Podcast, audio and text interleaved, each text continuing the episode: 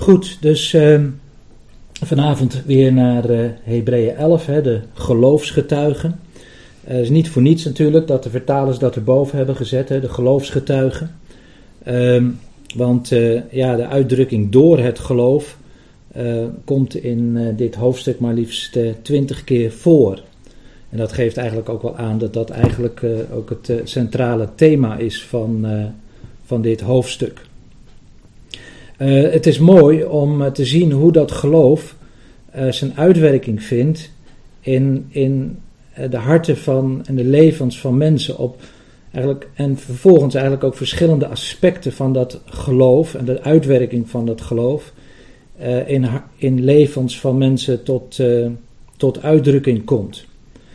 En we hebben, en ik herhaal dat toch eigenlijk maar steeds, als we het hebben, als de Bijbel spreekt over het geloof, dat daar altijd de koppeling ligt naar het woord van God. Het geloof is uit het gehoor en het gehoor is naar het woord uh, uit het woord van God. Daar, daar ligt altijd uh, de koppeling. Die is belangrijk om die, uh, om die vast te houden. Geloof is niet een bepaald gevoel, maar geloof is ja, ja, de Heere ja, vertrouwen op, op wat Hij in zijn woord aan ons heeft bekendgemaakt. En hem ook ja, vanuit dat woord, zoals Hij zichzelf bekend heeft gemaakt, hem ook steeds beter te leren kennen. En zo begint natuurlijk ook uh, de, dit hoofdstuk met uh, vers 1, hè, dat het geloof de vaste dingen is die men hoopt en het bewijs de dingen die men niet ziet. Dat is de vaste grond, het is het, het fundament. Hè. Ehm, ja, wat dus rust hè, vervolgens op het, op het woord van God. Um, nou, we hebben eigenlijk al verschillende uh, geloofsgetuigen um, gezien hè, en, en eh, de revue laten passeren, om zo maar te zeggen. Um, en eigenlijk ook de aspecten van, van ja, het specifieke van hun geloof, zoals de Bijbel dat beschrijft. we hebben in de eerste plaats gezien hè, dat geloof gehoorzaamheid uitwerkt. Hè. We hebben dat gezien bij Abel, hè, die een beter offer bracht dan Kain, vers 4. Uh, we hebben dat ook gezien bij Noach, waarvan we lezen in vers 7 dat hij uit ontzag voor God een ark bouwde. Er was nog helemaal geen sprake van, ja, van, van water hè, eh, en, en, en eh, een noodzaak om, om, hè, om, om een ark te bouwen. Het nut hè, eigenlijk was er naar de mens gesproken niet. Maar hij heeft dat uit ontzag voor God gedaan. Hij heeft op grond van dat woord heeft hij eh, gehoorzaam gehandeld. En dat, eh, ja, dat zien we ook terug in vers 8. En met betrekking dus tot Abraham. Waar ook heel uitdrukkelijk staat hè, dat Abraham, die toen hij geroepen werd, eh, gehoorzaam op weg ging.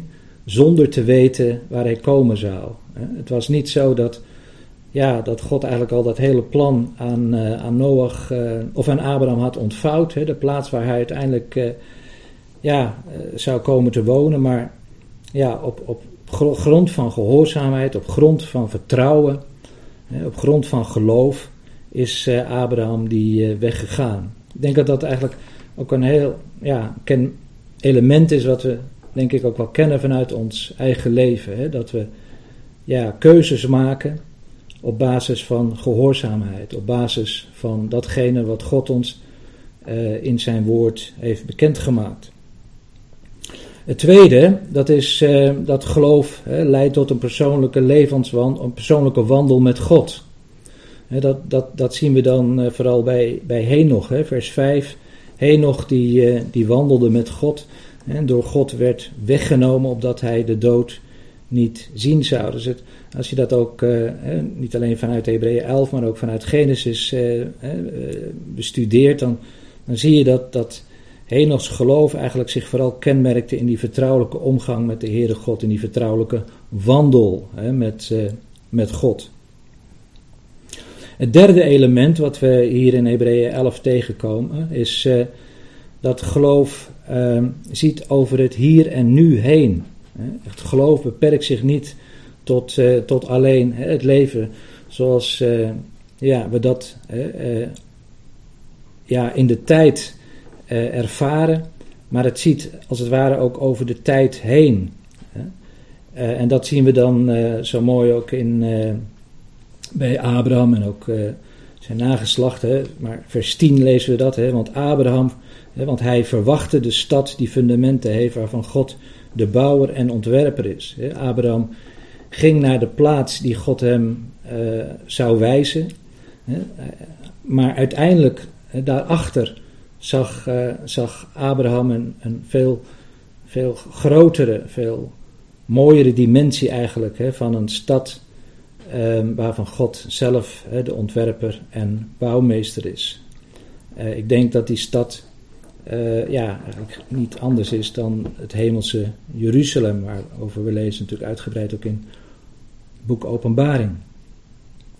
Mooi ook dat we ook lezen in vers 13, hè, deze allen zijn in het geloof gestorven. Ze hebben de vervulling van de belofte niet verkregen, maar hebben die vanuit de verte gezien en geloofd en begroet en ze hebben beleden dat ze vreemdelingen en bijwoners op aarde waren. Het geloof ziet dus uit naar, ja, naar, naar, ja, naar, naar de dingen die, die komen gaan. Naar de vervulling van de belofte die eh, God in zijn woord heeft, uh, heeft bekendgemaakt. Uh, en vandaar ook, Hebreeën 11 vers 1, het geloof nu is de vaste grond van de dingen die men hoopt. datgene wat ja, wat God ons vanuit zijn woord hè, met betrekking tot de toekomst heeft bekendgemaakt. En ja, ik sprak uh, vorige week uitgebreid met een broeder wiens vrouw uh, aan de gevolgen van corona is, uh, is overleden. Dat is eigenlijk heel ontroerend hoe hij ja, dat, dat beschreef. En tegelijkertijd hoe bemoedigend hij ook, ook, was door het feit dat hij wist waar ze, waar ze is was, uh, ja, zeg ik nog maar, begin 60. En vanuit ons perspectief, vanuit onze leeftijd gezien, is dat nog betrekkelijk jong. en uh, ja, dan, dan, ja, zij is in het geloof gestorven. Dat vind ik zo mooi, zo'n prachtige uitdrukking. Hè? Door het geloof zijn zij gestorven. Hè? En, en in dat geloof, in die verwachting. Dat is uh, geweldig mooi en dat geeft ons ook een geweldige troost. Ben ik goed te verstaan? Ja, mooi. Ja, en dan komen we dus uh, bij, het, bij het vierde aspect, uh, waar we vanavond uh, vooral bij stil zullen staan. Geloof, door het geloof geeft God ook kracht. En dat lezen we dan in vers 11. Door het geloof heeft ook Sarah zelf kracht ontvangen om zwanger te worden en een kind te baren. Ondanks haar hoge ouderdom, omdat zij hem getrouw heeft geacht die het beloofd had. Eigenlijk als je uh, ja, de geschiedenis leest in, in, in Genesis, dan, uh, ja, dan moet je constateren dat, uh, dat Sarah niet direct geloof heeft gehecht aan datgene wat, wat zij gehoord had vanuit haar tent, dat de Heer gesproken had tot Abraham. Het is misschien wel goed om daar even naartoe te gaan, naar Genesis 18, eh, daar kunnen, daar kunnen we dat lezen. En daar lezen we dat, uh, dat Sarah zelfs gelachen heeft hè, toen zij dat woord, die belofte van de Heer hoorde en zelfs ook nog, ehm, ook nog tegen de Heer gelogen heeft. kijk maar eens in Genesis 18, hele, hele bijzondere geschiedenis. Uh, wat begint dan met uh, de woorden, vers 1, daarna verscheen de Heere aan hem. Hè, dat is uh, Abraham. Het is eigenlijk bijzonder dat we hier ook zien dus dat de Heere zichtbaar aan Abraham is verschenen. De Heer heeft dus niet alleen tot hem gesproken, maar Abraham heeft de Heere ook gezien. En we hebben het daar wel eens vaker over gehad, hè, dat uh, ja, voor de geboorte van de Heer Jezus, voor het moment dat hij inderdaad ehm, ja, eh, vlees en bloed aannam, dat eh, nog voor zijn geboorte er meerdere momenten zijn die we kunnen lezen in het Oude Testament, waarin hij eh, zich heeft geopenbaard en waarin hij ook ja, op een bijzondere wijze ook tot mensen persoonlijk heeft gesproken. En dat vinden we hier ook terug in Genesis 18. En daarna verscheen de Heere aan hem bij de eiken van Mamre, toen hij in de ingang van de tent zat en de dag heet werd. En hij, dat is eh, Abraham, sloeg zijn ogen op en keek, en zie, er stonden drie mannen voor hem. En toen hij hen zag, liep hij snel uit, hun, eh, snel uit de ingang van de tent tegemoet en boog zich ter aarde. En hij zei: Mijn Heer, als ik nu genade gevonden heb in uw ogen, ga dan uw dienaar niet voorbij. Heel opmerkelijk dat, uh, dat woordje ga, hè, ga dan uw dienaar niet voorbij, uh, dat staat in de, in de derde persoon enkelvoud. dus het is niet dat Abraham hier alle drie die mannen aanspreekt, die, uh, die hem eh, hier ehm, ja, naar hem toe komen, aan hem verschijnen, maar, maar dat, dat één daarvan degene is die dus blijkt de Heere zelf te zijn. die hij ook aanspreekt als Adonai, mijn Heer. Ga dan uw dienaar niet voorbij. En dan in eh, vers 9 maken we even een sprongetje. Uh, toen zeiden zij, dat is dan weer meervoud, die drie mannen. Waar is, u, waar is Sarah, uw vrouw? En dan antwoordt Abraham, zij is in de tent. En dan staat er, en hij, dat is weer enkelvoud, zij, ik zal over een jaar zeker bij u terugkomen. Zeker bij u terugkomen. In het Hebreeuws staat er eigenlijk letterlijk, terugkomende zal ik terugkomen. Dat is, zie je vaker in het Hebreeuws, wat eigenlijk een verdubbeling is van het werkwoord, wat, eh, wat eigenlijk ja, met, met een, een bijzondere een, ja, zekerheid hè, eh, aangeeft. Je ziet het ook uh, in, in Genesis 3 bijvoorbeeld, hè, dat, uh, of is de Genesis 2, dat de Heer, ja, in Genesis 2, dat de Heer zegt: Als, als gij hè, van de boom uh, van de kennis van goed en kwaad zult eten, dan zult gij zeker, hè, voor zeker sterven. Er staat er ook: stervende zult gij sterven. Nou, datzelfde uitdrukking die komt dus ook hier weer voor. Hè. Dus echt dat de Heer als het ware beklemtoont dat hij degene is die, die zal terugkomen. En dan zegt hij tegen Abraham: En zie, dan zal Sarah, uw vrouw, een zoon hebben. Nou, dan komt het eigenlijk komen bij dat gedeelte wat ik eigenlijk net bedoelde. Sarah hoorde dat bij de ingang van de tent die achter hem was. En nu was Abraham en Sarah oud en op, de dagen, op dagen gekomen. En het ging Sarah niet meer naar de wijze van de vrouwen. En dan staat er: Daarom lachte Sarah in zichzelf. Zal ik nog liefdesgenot hebben nu ik oud geworden ben?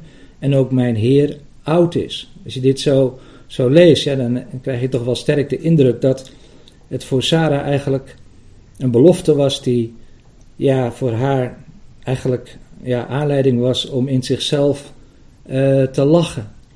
En, en het bijna eigenlijk niet, ja, niet voor mogelijk hield. Hè? Zal ik nog liefdesgenot hebben nu ik oud geworden ben en ook mijn Heer oud is. En dan vers 13. Dan is de Heer weer aan het woord. Hè, die zegt dan tegen Abraham: Waarom heeft Sarah toch gelachen en gezegd: Zou ik ook werkelijk baren nu ik oud geworden ben? Zou er iets voor de Heer te wonderlijk zijn?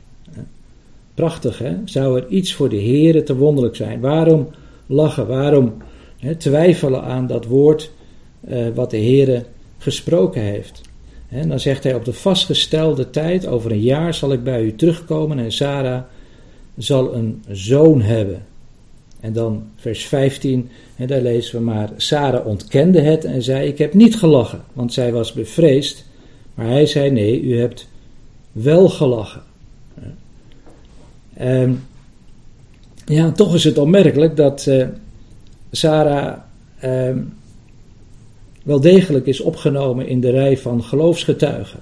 En we zojuist ook hebben uh, gelezen dat, dat het ook door het geloof is dat Sarah uh, kracht heeft uh, ontvangen. En misschien mag je hieruit opmaken dat er bij Sarah toch ook een bepaalde geloofsontwikkeling heeft, uh, heeft plaatsgevonden. dat zij uiteindelijk toch door het geloof, uiteindelijk die weg is gegaan en door het geloof ook die kracht heeft ontvangen. Ehm, ja, misschien, en dat weten we niet zeker, maar misschien is het toch zo geweest dat uh, Sarah op zeker moment uh, toch wel tot de overtuiging was geweest dat die man die dit uh, sprak, dus niet zomaar een man was, maar, maar de Heer zelf was, hè, die, die daar die woorden heeft gesproken. Um, en ja, ongetwijfeld toen ze dus één keer zwanger was, was het natuurlijk duidelijk dat de belofte van de Heer ook werkelijk aan haar werd vervuld.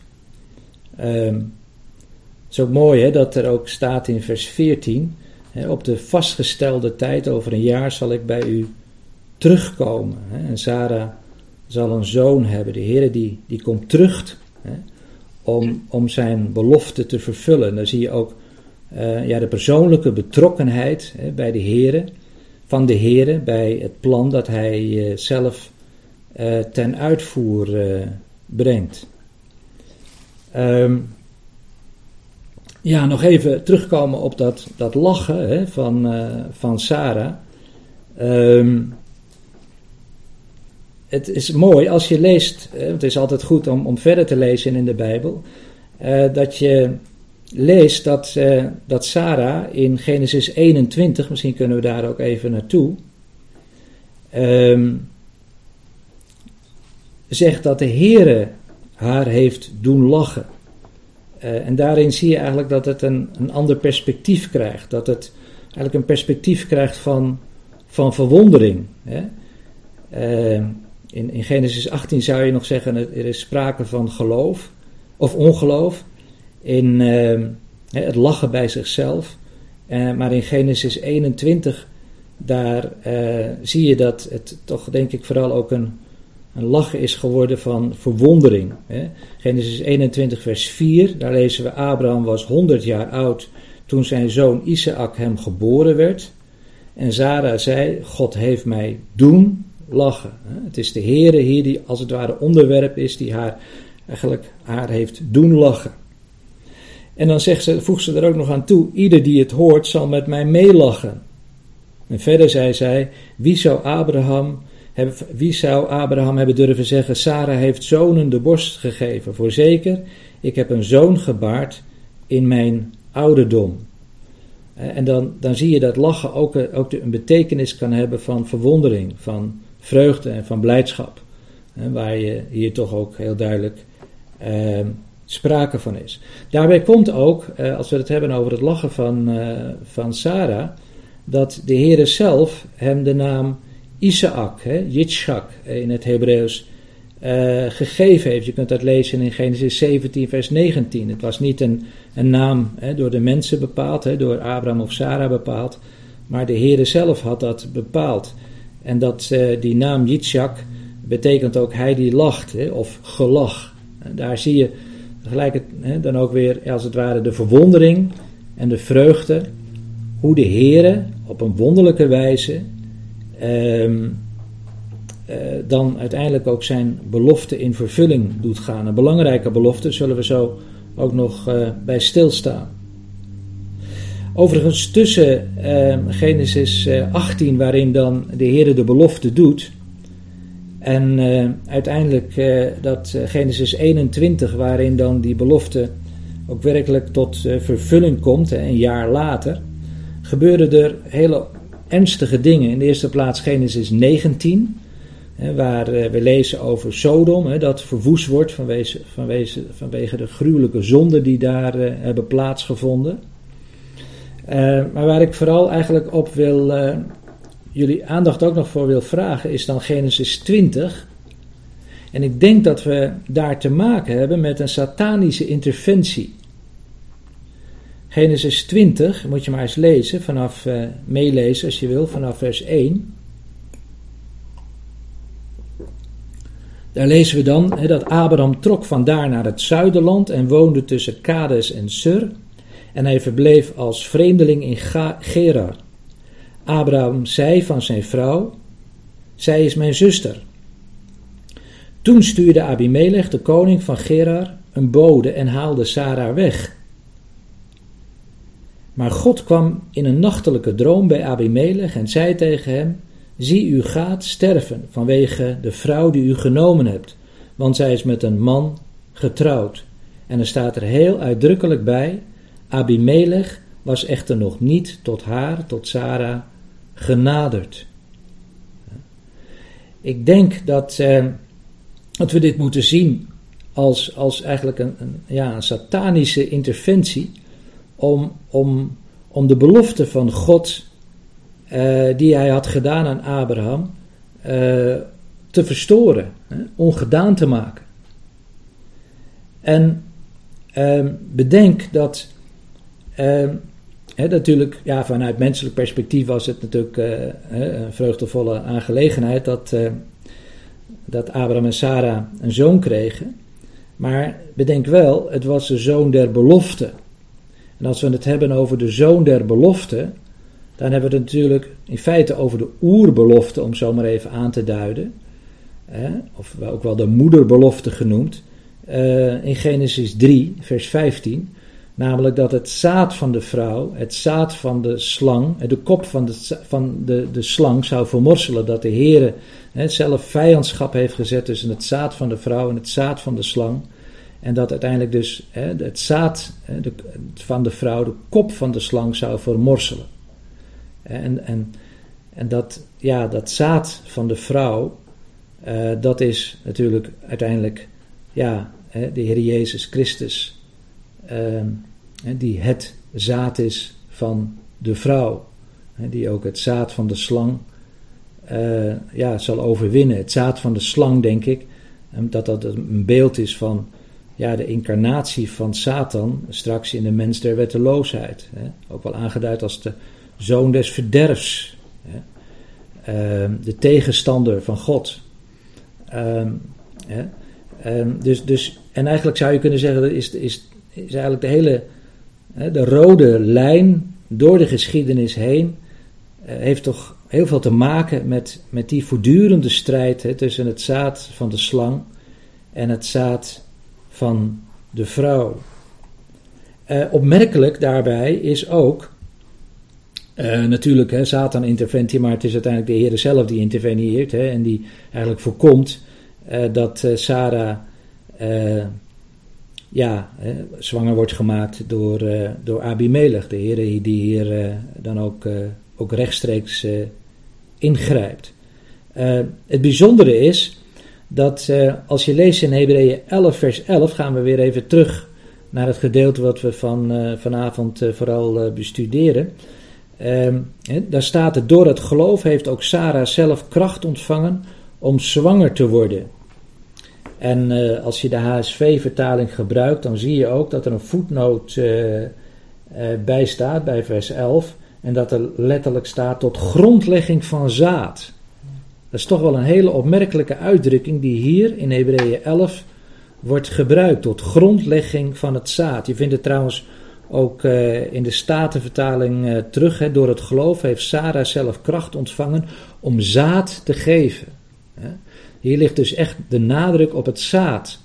En zoals ik net al zei, ik denk dus dat het hier eigenlijk een hele duidelijke connectie heeft met uiteindelijk het zaad, dat, ja, dat via de lijn van Abraham, Isaac en Jacob, en via Juda enzovoort enzovoort, zo verder ging, via David enzovoort, uiteindelijk ja, het beloofde zaad is wat de kop van de slang zou vermorselen. Um, ja, en dan als je nog even kijkt naar uh, Genesis 21. Uh, je hoeft niet helemaal terug te horen als je het alweer bij Hebreeën 11 staat, maar dan kan ik het hier nog citeren voor je. De Heere nu zag om naar Sarah zoals hij gezegd had. Dat vind ik zo mooi. De Heere doet zoals hij gesproken heeft. De Heere deed bij Sarah zoals hij gesproken had. Zie je hoe dat eigenlijk die verdubbeling eigenlijk ook een, een uiting is van, van dat de Heer werkelijk een waarmaker is van zijn woord. De Heer eh, zag om naar Sarah zoals hij gezegd had en deed aan Sarah zoals hij eh, gesproken had. En Sarah werd zwanger en baarde Abraham een zoon in zijn ouderdom op de vastgestelde tijd die God hem genoemd had. De Heer had ook de tijd vastgesteld. Dat is ook een prachtige heenwijzing eigenlijk hè, naar de Heer Jezus, hè, waar Paulus ook spreekt in Galaten Drie is dat, meen ik, hè, dat, dat, uh, dat God zijn zoon heeft uitgezonden. Ook op een, op een, ja, op een van tevoren door hem vastgestelde tijd. toen de volheid des tijds gekomen was, zegt Paulus daar, heeft God zijn zoon uitgezonden. Dat zie je hier eigenlijk ook, ook weer gebeuren. En dan wordt ja, bij de uitzending van zijn zoon is het als het ware God die de mensheid bezoekt, die naar hem omziet. Wat het mooie is, uh, het is hier het woordje pakat, dat is trouwens voor het eerst dat het hier in de Bijbel uh, voorkomt, uh, in Genesis uh, 21. Um, en dat, dat wil eigenlijk zeggen dat, dat, dat God ja, dus Sarah heeft uh, bezocht. Hè? Dus de herziene statenvertalers hebben het vertaald. De Heere zag om naar Sarah. Maar letterlijk zou je, en dat geeft trouwens ook de statenvertaling ook weer. Hè? De, ja, de Heere bezocht Sarah. Hè, zoals hij beloofd had. En zo heeft hij dus inderdaad na zijn belofte, een jaar later, heeft hij Sarah bezocht. En heeft hij dus zijn belofte in vervulling doen gaan. Nou, en dan lezen we vervolgens, weer terug gaan we weer terug naar Hebreeën 11, vers 11. Eh, door het geloof heeft Sarah zelf kracht ontvangen om zwanger te worden en een kind te baren, ondanks dus haar hoge ouderdom, omdat ze hem getrouw geacht heeft die het beloofd had. Uh, ze heeft kracht ontvangen. Ik zou daar een dikke streep onder willen zetten. Want uh, uh, het is door het geloof dat zij van God de kracht heeft ontvangen om de weg te gaan die zij uh, ja, in gehoorzaamheid ging. wat in eigen kracht onmogelijk was. daarvoor was haar, oude, haar leeftijd al te ver gevorderd. het was naar de mens gesproken uh, niet mogelijk. maar ze achten hem getrouw die het beloofd had. Um, ik denk dat het, dat, dat, ja, ik heb hier best nog wel even over na zitten denken, ook over deze tekst. En we kunnen straks ook uh, even een gelegenheid nemen als jullie daar behoefte aan hebben om daar nog even over te praten. Maar ik, ik denk dus dat geloof wordt vaak gezien als een, als, als een soort krachtsinspanning. Hè? Je hoort dan wel eens mensen spreken over het geloof van ja, die heeft zo'n enorm groot geloof, ik, ik heb niet zo'n groot geloof of zo, weet je wel. En dan, dan lijkt dat toch dat, dat dat geloof, ja, dat dat toch wel iets is wat bij jou vandaan moet komen. Um, maar ik denk dat dat eigenlijk niet zo is. Ik denk dat, dat, dat ja, weet je, als je zegt dat geloven moeilijk is, zeg je eigenlijk dat het geloven in God moeilijk is. Dat het eigenlijk moeilijk is om God te vertrouwen op zijn woord. Nou, ik, ik moet zeggen dat uh, je hoort heel wat politici allerlei beloften doen. En dan uh, denk ik dat ik net als jullie uh, nog wel eens met de vraag stel: van nou, hè, die, zouden ze die belofte ook werkelijk waarmaken? Dan heb je daar ja, dan kun je daar niet zeggen dat je daar 100% altijd vertrouwen aan hecht. En, zo zijn mensen nou een keer. Um, het woord van mensen is, is niet altijd betrouwbaar, hè, is, is vuilbaar.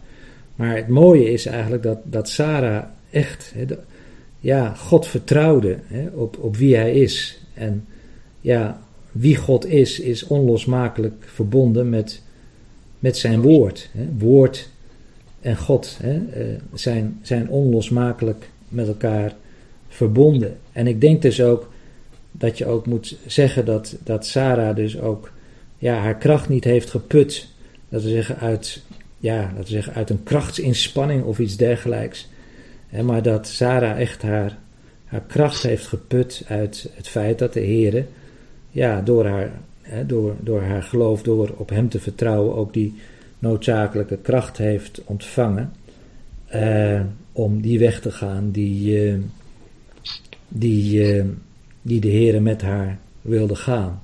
wij zeggen nog wel eens tegen elkaar, we willen elkaar nog wel eens bemoedigen, zet hem op, hè? je kunt het.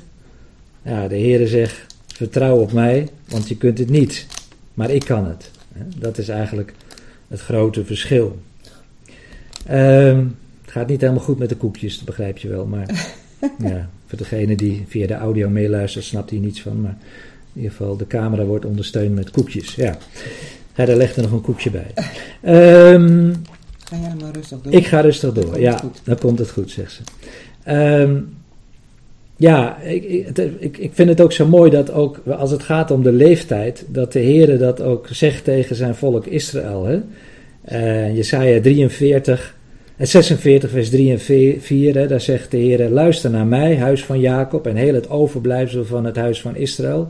U die door mij gedragen bent, vanaf de moederschoot gedragen, vanaf de baarmoeder, tot uw ouderdom zal ik dezelfde zijn. Ja, tot uw grijsheid toe zal ik u, u dragen. Ik heb het gedaan en ik zal u opnemen. Ik zal dragen en redden. Is dat niet, is dat niet mooi? De Heere die eigenlijk, spreekt hier natuurlijk over, tot zijn volk, maar overdrachtelijk denk ik dat we dat ook op onszelf van toepassing kunnen brengen. Hè? Dat de Heere ja, ons prille begin gekend heeft. Hè? Dat hij ons gedragen heeft hè? Eh, vanaf de, de baarmoeder af aan. En dat hij ja, ons ook zal dragen tot onze grijsheid aan toe. Ik zal u opnemen, ik zal u dragen en redden. De Heer redt niet alleen, verlost niet alleen, maar hij is ook de drager van uh, ja, zijn volk, maar ook uh, ja, de drager van onszelf. Um, en het, ja, als je dat verder ook door, doortrekt naar het uh, Nieuwe Testament, hè, naar wat Paulus dan zegt in, in 2 Korinthe 12, hè, die bekende woorden waar, waar Paulus eh, dan de Heer drie keer gebeden heeft hè, dat hem ehm, ja, die, die, die doren in het vlees hè, dat ehm, ontnomen zou worden. En dan eh, zegt eh, Paulus, of, ja, maar de Heer heeft tegen mij gezegd: Mijn genade is voor u genoeg, want mijn kracht wordt in zwakheid volbracht. En dan zegt de apostel: Daarom zal ik liever roemen in mijn zwakheden opdat de kracht van Christus in mij komt wonen. Daarom heb ik een behagen in zwakheden, in smadelijke behandelingen, in noden, in vervolgingen, in benauwdheden om Christus wil. Want wanneer ik zwak ben, ben ik machtig. Eigenlijk prachtig ook hoe Sarah dat ook ervaren moet hebben. Ze was zwak van zichzelf, maar de Heere heeft haar eh, de kracht daartoe gegeven. Ze vertrouwde hem eh, die het beloofd had, die het ook doen zou. Kracht ontvangen dus door het geloof. En dan, we hebben dat er even niet bij gelezen, dat, ik had dat even moeten vragen aan um, Marjolein. Marjolein. Vers 12, nog eventjes. Uh, daar staat dan, daarom zijn er zelfs uit één man, en dat uit iemand wiens kracht al gestorven was, zoveel geboren als de sterren van de hemel in menigte en als het zand op het strand van de zee dat niet te tellen is. Eh, dat daarom, dat slaat volgens mij op het geloof van Sarah. En op de kracht die Sarah heeft ontvangen. Het was daardoor dat, eh, dat uit één man, eh, wiens kracht al gestorven was, uh, er toch een zo'n geweldig groot volk is voortgekomen. Het was niet door het geloof, natuurlijk ook door het geloof van Abraham, maar hier zien we echt dus het geloof van Sarah. Daarom was dat mogelijk. Daardoor heeft ook God ook werkelijk zijn plan kunnen vervullen. En dan ja, is het natuurlijk ook bijzonder dat Abraham dus een verstorvene was. Hè? Uh, je zou het ook kunnen lezen als een, als een gestorvene. Um, en daaruit is leven voortgekomen. God geeft leven uit de dood. we hebben daar, dacht ik, wel eens vaker in onze Bijbelstudies bij stilgestaan. De vraag is vaak van mensen: van, is er leven na de dood? Nou ja, bijbels gezien is er geen leven voor de dood. Begint het leven pas na de dood. In die zin denk ik nog even niet aan het sterven en het straks bij de Heerde zijn. Maar dan denk ik bijvoorbeeld hè, aan, aan, aan wat Paulus ook zegt in, hè, in Romeinen 6 en 7, waar hij eigenlijk laat zien dat, dat het ware leven begint waar het oude leven eindigt. Het nieuwe leven begint waar het oude leven eindigt, waar het oude leven voor gestorven beschouwd moet worden, van God uit gezien. Zijn we met Christus gestorven en zijn wij met Hem opgestaan en zijn wij met Hem gezet in de hemelse gewesten? Zijn wij tot in Hem, tot, een, tot een nieuw leven gekomen? En, en dat is eigenlijk prachtig dat uit die ene man, Abraham is natuurlijk een prachtig type, zullen we straks ook nog zien, van, ehm, van in dit geval dan van de Heer Jezus Christus. Uit, uit zijn dood is, is ook nieuw leven voortgekomen. Hè. Ehm, hij moest sterven hè, om dat nieuwe leven voort te brengen. Zo moeten ook wij sterven. Hè, om ook uh, werkelijk ook dat nieuwe leven volledig ook te kunnen ervaren. En uh, nou ja, het is natuurlijk ook prachtig om te zien in Ezekiel 37, dat dal van die dorre doodsbeenderen. Misschien kennen jullie die, uh, die profetie wel. Dat, uh, dat de Heer dan vraagt aan Ezekiel: kunnen deze beenderen herleven? Nou, Ezekiel durft daar niet eens antwoord op te geven. Hij zegt: Nou, Heer, u weet het, want naar de mens gesproken was dat niet mogelijk. Maar wat bij mensen onmogelijk is, is mogelijk bij God. En God geeft inderdaad nieuw leven. En God brengt dan ook dat hele volk tot leven. Ezekiel 37, een beeld van Israël dat straks ook uit zijn graven zal opstaan. Hè, uit de volkeren waar zij in ten onder zijn gegaan, ook straks weer zal terugkeren. Um, nou, om het nog eventjes wat gecompliceerder te maken, um, is het natuurlijk dat Abraham ook gelachen heeft. Ehm, in Hebreeën 17, ehm, daar zegt de Heer tot Abraham, want ik zal haar zegenen en u ook, en ook uit haar een zoon geven. Hij had al, dat is al na de geboorte van Ismaël. ja, ik zal haar zo zegenen dat zij tot volken zal worden. Er zullen koningen van volken uit haar voorkomen. Toen wierp Abraham zich met zijn gezicht ter aarde en lachte. Ook Abraham lachte, zie je dat? En uh, je leest alleen niet dat Abraham lachte uh, in zichzelf. Abraham lachte. En hij zei in zijn hart zal bij een honderdjarig een kind geboren worden en zal Sarah die negentig jaar is baren. En Abraham zei tegen God, och zou Ismaël voor uw aangezicht mogen leven. Ja, je ziet dat, dat als het ware hier Abraham in verwarring is gebracht. Hè? Dat, dat er inderdaad dan toch hè, uit, uit, uit Sarah ook uh, ja, die, die, die, die vervulling van die belofte zou, zou plaatsvinden. Het opmerkelijke is dat uh, Abraham niet door de Here wordt uh, gecorrigeerd. Um, en het is ook wel opmerkelijk dat je ook leest in Romeinen 4, vers 19 uh, over Abraham. En niet verzwakt in het geloof, heeft hij er niet op gelet dat zijn eigen lichaam reeds verstorven was. Hij was ongeveer 100 jaar oud. En dat ook de moederschoot van Sarah verstorven was. Abraham die die belofte kreeg, uh, maar hij werd niet verzwakt in het geloof, omdat hij eigenlijk niet zijn aandacht richten op zijn verstorven lichaam. Uh, en ook niet op het feit dat de moederschoot van Sarah al verstorven was. Zij beiden waren verstorven.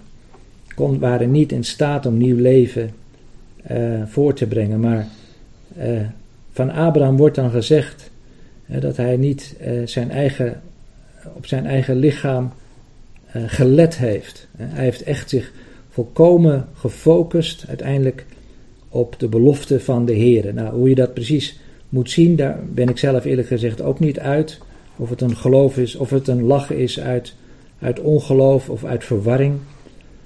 Nou, je mag dat voor jezelf invullen. Maar in ieder geval mooi hè, dat uh, we ook lezen dat ook Abraham uiteindelijk uh, zijn focus niet gelegd werd hè, op, op dat lichaam dat gestorven was, maar op de belofte die de Heer had, uh, heeft, had gegeven. Ja, en dat brengt ons dan bij eh, vers 17. Hè. Door het geloof heeft Abraham, toen hij door God op de proef gesteld werd, Isaac geofferd. En hij die de belofte ontvangen had, heeft zijn enige geborene geofferd. Maar daar willen we dan zo met elkaar uh, over verder gaan. Ik wil even de gelegenheid geven aan jullie om uh, eventueel even aan te haken op datgene wat we hebben besproken vanavond. Of daar iets aan toe te voegen. Of... Ja, ik denk het ook, hè. Ja, wat ik me ook nog wel afvraag, want uh, na de dood van Sarah lezen we ook nog dat uh, Abraham ook uh, Ketura als vrouw neemt en ja. nog steeds een zonen krijgt. Ja. Dat, hoe, hoe, kan ik dat zien dan? Want dat lijkt soort niet helemaal te kloppen dan. Als je kijkt naar dat hij ja, in principe niet meer vruchtbaar was. Maar ja, toch daarna nog zes zonen verwekt. Hoe kan ik dat zien? Uh, nou, ik, ik denk eigenlijk dat je dat zou moeten zien in de zin dat dat, uh, dat, dat, dat nieuwe leven dat God gegeven heeft in Abraham, hè, dus die, die dus eigenlijk een verstorvene was, ja, dat, dat God die dood dan toch uh, heeft, heeft opgeheven. En, en, en hij dus kennelijk uh, zo verstrekkend was, wat God, het wonder dat God heeft gedaan aan, aan Abraham, dat dus uiteindelijk ook ook, uh, ik zit nog steeds te tobben met, die, met dat ding. Nou, ik kan ook niet zoveel koekjes ondertussen. Nee, nee. nee, maar, oh wacht even, nou gaat het helemaal fout. Ja. Nou, moet je hem zo even vasthouden. Ik probeer hem zo vast te houden. Of kun je er wat achter zetten? Oh, wacht even. Kan dat ding er niet achter? Dit ding. Ik ga even proberen, geef jij aan. Oh ja. Um, Gerda die gaat het proberen op te lossen. Um, dus, dus ja, dat, misschien, misschien zou je ook kunnen zeggen dat het het. Kan je deze er niet achter zetten? Dat het het wonder alleen maar groter heeft gemaakt. Zou je dat zo kunnen zeggen? Uh, Krens, denk jij of niet? Ja, inderdaad, op die manier wel. Ook gewoon alsof zijn jeugd ook soort uh, weer hersteld is of zo. Uh, ja. in leven. Ja. ja. In die zin echt nieuw tot leven is gewekt, zeg maar, als man.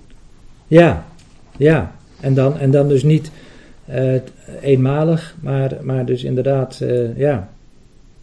Het is bijzonder wel inderdaad dat, dat, dat Gods woord dat ook daar nog aan toevoegt. Hè? Van Ketura en de zonen die, die dan later wel werden weggezonden, maar dus inderdaad ook nog bij Ketura zijn, zijn geboren. Ja. En er nog meer Uh, mensen die willen reageren? Nou, in vers 12, daar staat, uh, daarom zijn er zelfs uit één man, en dat man, dat staat schuin gedrukt, dus dat zou je kunnen zeggen, dat is er uh, bijgevoegd. Ja. Dus zijn er zelfs uit één. Ja. En dat er iemand wiens, wie, wie ja. al gestorven was. Ja. Ja. Zoveel geboren. Ja. Als ja. geboren. Ja. Als een ster van de hemel. Als menigte. Ja. Een prachtig beeld van Christus. Ja. Nou, dat zei ik inderdaad net, hè, dat Abraham hier een prachtig beeld is van Christus, hè, die als de gestorvene uh, ja, nieuw leven heeft voortgebracht. Ja, dat is inderdaad, uh, Bas. Ja. Oh, dat mis dat je dat gezegd hebt, maar dat, ja. Uh, ja. Nee, maar het kan best nog een keer gezegd worden, want het is natuurlijk een prachtige waarheid. Hè? En daarom zijn die andere kinderen ook geboren, denk ik, want Adam had een heel ander leven gekregen, had een nieuw leven gekregen. Ja, zeker. Ja.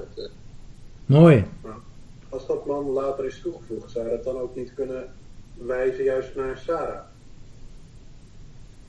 Dat zij juist ook dan uh, de moeder is van vele volken in die zin.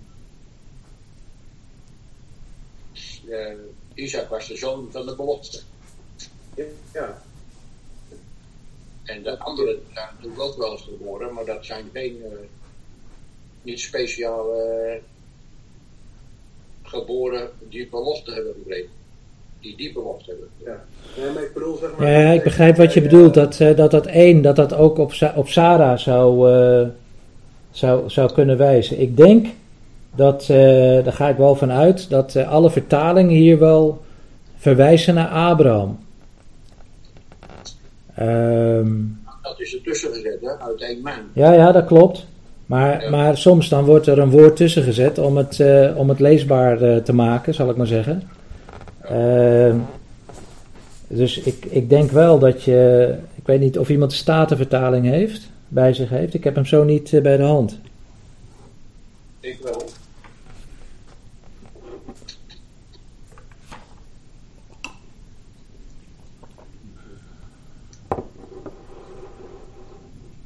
Gaat in dat vers uh, daarvoor 11 natuurlijk wel over Sarah. Ja. Later over Abraham. Ja, ja.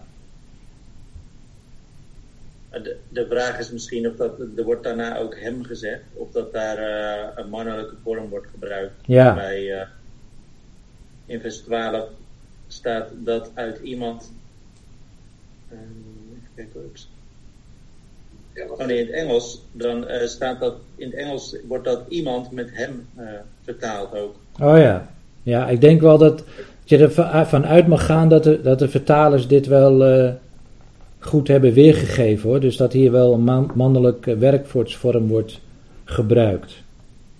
Ja, ik weet, in het Hebreeuws is dat inderdaad vaak wel zo dat werkwoordsvormen vrouwelijk of mannelijk ook verwezen worden, maar ik weet niet of dat in het Grieks ook is. Ja, in de Statenvertaling staat, daarom zijn van één met de dubbele punt erop. En dat van een verstorvene. Dus daar wordt het van één, staat erin gevuld. Ja, ja, en dan verder? Voortgekomen sterren des hemels. Eén, en dat van de verstorvene. En dan zoveel als dat in menigte geboren. Ja. Daarom zijn, zijn één ja. Is dit meer een verklaring? Oh. Dat uh, uiteindelijk ook aan Abraham het beloofd is, gewoon wat ook in Genesis staat. Hij Ja. zal zaad hebben als sterren Ja. aan de hemel. Ja. Ja. Dat wordt uiteindelijk ook Ja. aan Abraham gezegd. ja, en het sluit natuurlijk ook helemaal aan bij eh, Romeinen 4, hè, wat, we, wat we net eh, met elkaar hebben gelezen. Ehm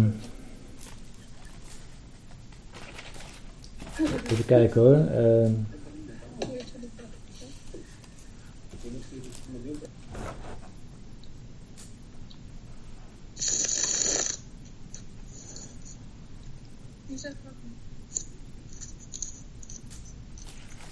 Komt het ook niet nog in. A- in ehm, Oh ja, de, en natuurlijk in vers 19, hè?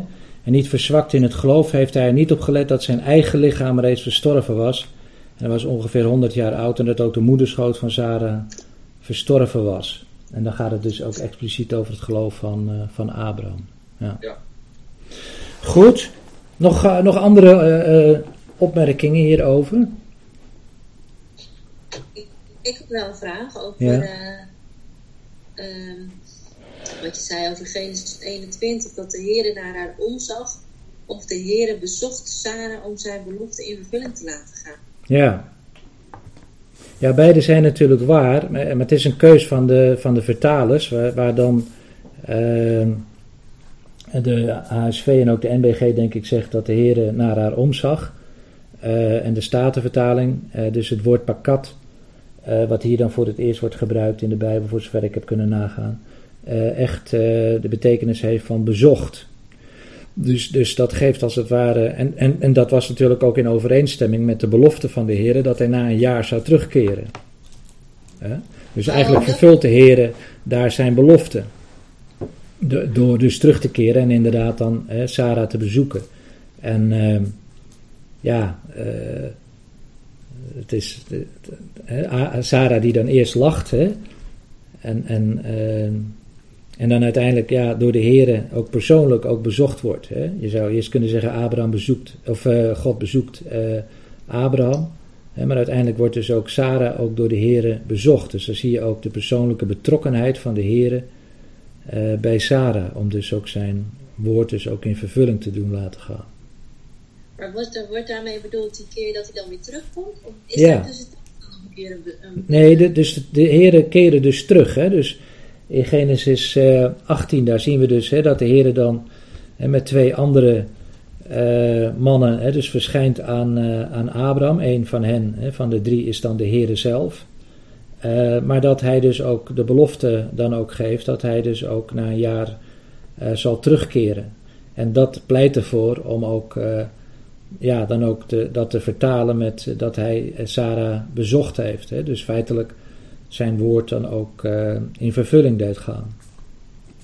Op een de vastgestelde, Genesis 18, vers 14, op de vastgestelde tijd, over een jaar, zal ik bij u terugkomen. Nou, dan zie je eigenlijk heel, heel, heel concreet hè, dat de Heer dus, dus terugkomt. Hè. En, en niet, niet alleen uh, ja, het terugkomen hè, in de zin van uh, nou ja, dat deze belofte ingest, uh, vervult, maar dus ook letterlijk, ook mag je hier denk ik uit, uit opmaken, ook, ook werkelijk ook weer opnieuw ja, ook is teruggekeerd. Zoals hij dus ook verschenen is in Genesis 18 aan, aan Abraham. Een hele mooie, mooie gedachte, hè? vooral als we natuurlijk ook, ook denken we, aan om wie het gaat. Hè? Het gaat hier om de Here. Um, het, het, is hier de, de, Hebreeuwse naam, hè? Um, Jod He Waaf He, de onuitsprekelijke godsnaam.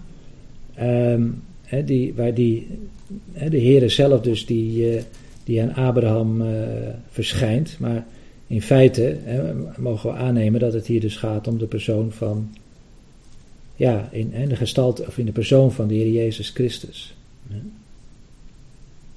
Niemand heeft ooit God gezien, hè, dan uh, de enige geborene, hè, die heeft hem doen kennen, die aan de boezem des vaders is, die heeft hem doen kennen. En dat, dat doen kennen, dat vindt natuurlijk zijn volle vervulling in de, in, in de vleeswording van het woord, de Heer Jezus. Maar, eh, maar natuurlijk eh, ook daarvoor is hij dus meerdere keren aan uh, deze aan oud-testamentische gelovigen verschenen en hen bezocht en tot hen gesproken. Is eigenlijk heel, heel mooi. Hè? We zoeken de persoon van Christus vaak in het Nieuwe Testament, maar het is prachtig hoe hij ook zich natuurlijk op allerlei wijzen ook in het Oude Testament openbaart. Zullen we het even hierbij laten en dan uh, verder gaan met. Uh, met, Isaac. met Isaac. Of uh, met Abraham eigenlijk. Of heeft nog iemand een dringende vraag of opmerking? Nee? Dan gaan we snel door. Uh, en dat is eigenlijk het vijfde punt wat we uh, vanavond uh, zien, of niet, nou ja, de vorige, de vorige drie hebben we al gezien en nu dan punt 4 en 5.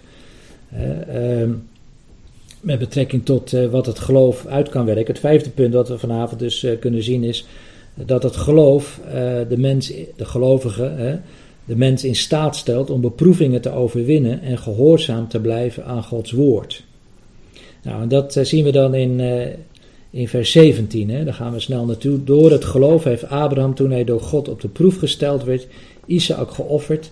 En hij die de belofte ontvangen had, heeft zijn enige geborene geofferd. Je ziet hier de wijze waarop uh, de, de apostel hè, dit beschrijft, echt dat er nadruk ligt op, ja, op, die, op die, die tegenstelling hè, die, die hier ligt. Uh, dat, dat, dat, dat Isaac geofferd moest worden. Maar ja, uh, dat, dat nou juist hij de, de zoon der belofte was.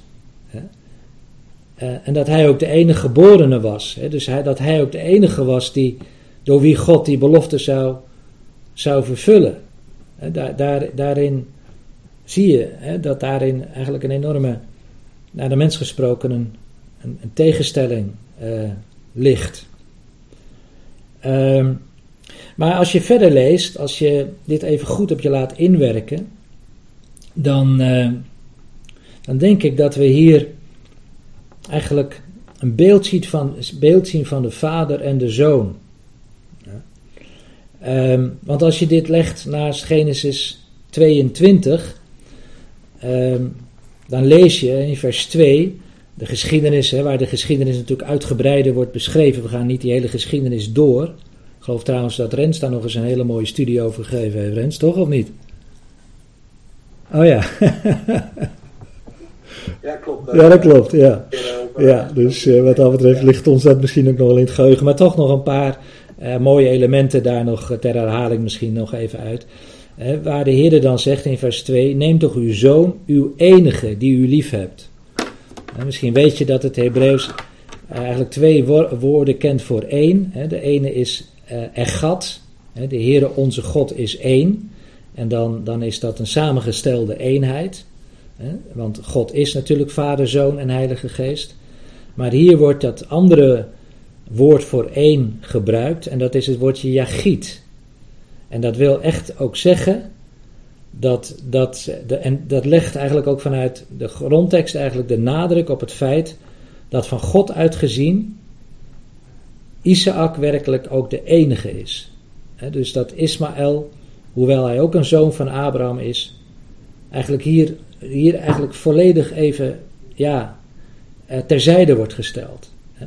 Neem uw zoon, uw enige, en dan staat er ook nog bij, die u lief hebt. En ehm, ja, dan, dan,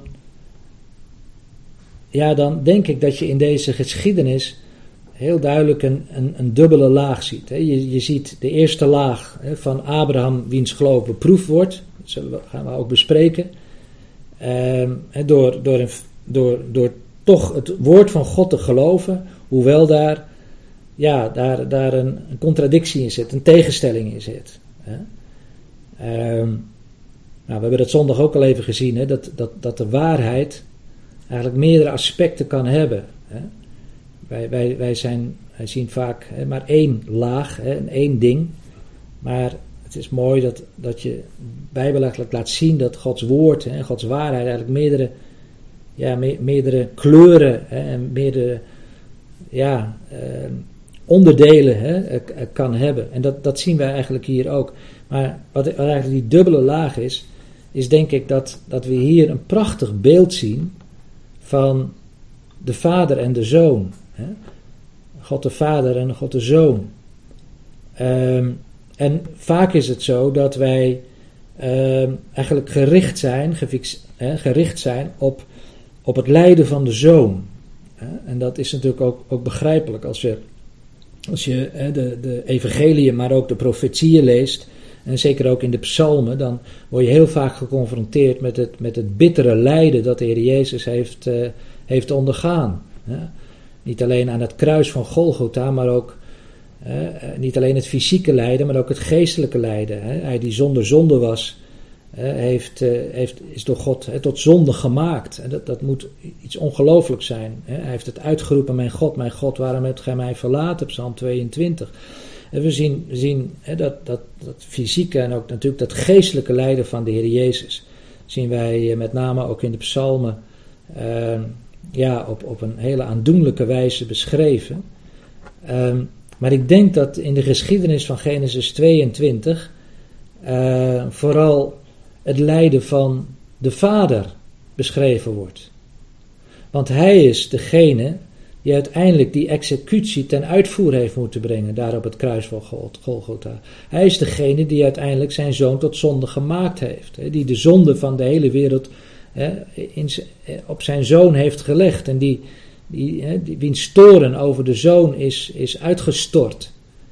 En het, het is een, een aspect waar we misschien niet altijd eh, genoeg bij stilstaan, wat een, wat een diepe weg het voor God geweest is. En dat wordt ons als het ware door Gods geest geschilderd in de geschiedenis eh, van Abraham. Ehm, in vers 6 bijvoorbeeld, je kunt even naar Genesis 22 eh, toegaan, dan gaan we nog even een paar versen bekijken. In vers 6 van Genesis 22, hè, daar lezen we: Daarop nam Abraham het hout voor het brandoffer en legde het op zijn zoon. Hè, Abraham is hier dus de, degene die, ja, die, die die opdracht hè, ten uitvoer brengt. Hij is degene die dat op zijn zoon moet leggen. Wat dat, wat dat geweest moet zijn voor Abraham, dat is, ja, dat is bijna niet in te leven. En dan notabene, daar staat er vers 6, hè, Genesis 22, hij, hij zelf nam het vuur en het mes. Dus, dus wat heeft dit met, met Abraham gedaan? Hè, Door eerst eh, ja, dat hout hè, voor het brandoffer hè, op zijn zoon te leggen, op degene die, die ook dat brandoffer uiteindelijk ook zou worden. Eh, en dan vervolgens hij, die dan dat, ja, dat, die, die, die, die instrumenten in zijn hand neemt om die executie ten uitvoer te brengen. En dan staat er zo mooi, zo gingen zij beiden samen. Je zou zeggen, wat, wat voegt dat nou toe? Dat, dat, ja, is toch logisch dat ze, hè, dat, ze, dat ze. Nee, maar zo gingen zij beiden samen. En, en dat, dat beide samen gaan wil eigenlijk zeggen dat ze, dat, dat ze in volkomen instemming met elkaar die weg zijn gegaan. Dan zie je hoe mooi eigenlijk hier dat beeld wordt beschreven van de vader en de zoon. Hè? God de vader, de zoon, die samen eigenlijk die weg, hè, die, die, die onvoorstelbare, moeilijke weg hè, naar de executieplaats Golgotha zijn, uh, zijn gegaan. En uh, ja, dan, dan, dan kun je ook voorstellen wat, wat Paulus, en als je dat hè, dan later schrijft in, in Romeinen 8, vers 32, hè, bekende woorden, hoe zal hij, die zelf zijn eigen zoon niet gespaard, maar voor ons allen overgegeven heeft, ons met hem ook niet alle dingen schenken? Zie je dat, dat, dat is een tekst die je dan zo leest, maar, maar als, je het, als, je, als je het ware inleeft vanuit Genesis 22, hè, dan, dan, dan, dan komt dat als, als het ware nog sterker bij je binnen. Hè. Dat hij die zelf zijn eigen zoon niet gespaard heeft. Ja, wat zou God nog moeten toevoegen? Hè? Hoe, hoe zou God zijn liefde we twijfelen wel eens aan de liefde. We zeggen, waarom heeft God dat dan toegelaten? Enzovoort. En er wordt vaak op, Gods liefde afgedongen. Maar als je eigenlijk gaat daar, naar de plek waar Gods, Gods liefde op, een, op, een, op, een, ja, op een geweldige wijze openbaar wordt, dan, dan, dan moet je eigenlijk alleen maar stil zijn. En dan moet je eigenlijk alleen maar in verwondering raken. Dat je zegt, ja, hij heeft zelf zijn eigen zoon niet gespaard, maar voor ons allen overgegeven. En daarin hebben we ook het grote bewijs dat God ons met Hem en in Hem ook alle dingen zal schenken. Het is niet zo, ook in ons aardse leven, dat we soms het idee hebben, ja, maar ik, ik, ik mis toch dit, of ja, God had me eigenlijk ook, ik had zo graag dat ook nog ontvangen, willen hè, ontvangen van God. En nou ja, we hebben best hè, vaak wat, wat, wat, wat wensen, wat verlangens, die, die soms ook heel diep eh, ja, kunnen, kunnen, kunnen, kunnen liggen in, in ons hart.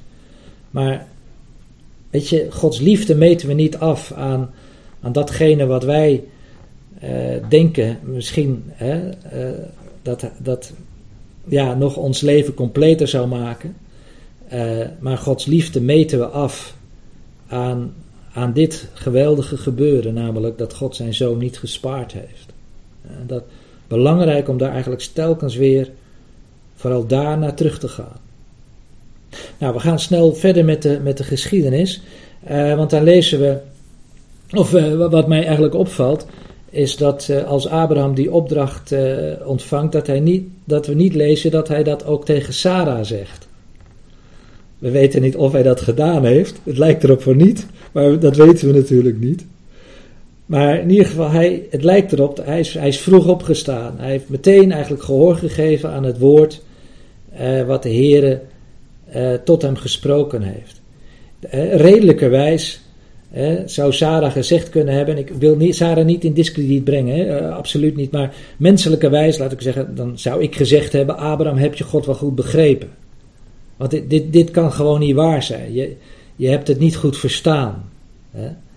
Uh, het, het ene is waar of het andere is waar. Of Abraham, of Isaac is de zoon der belofte.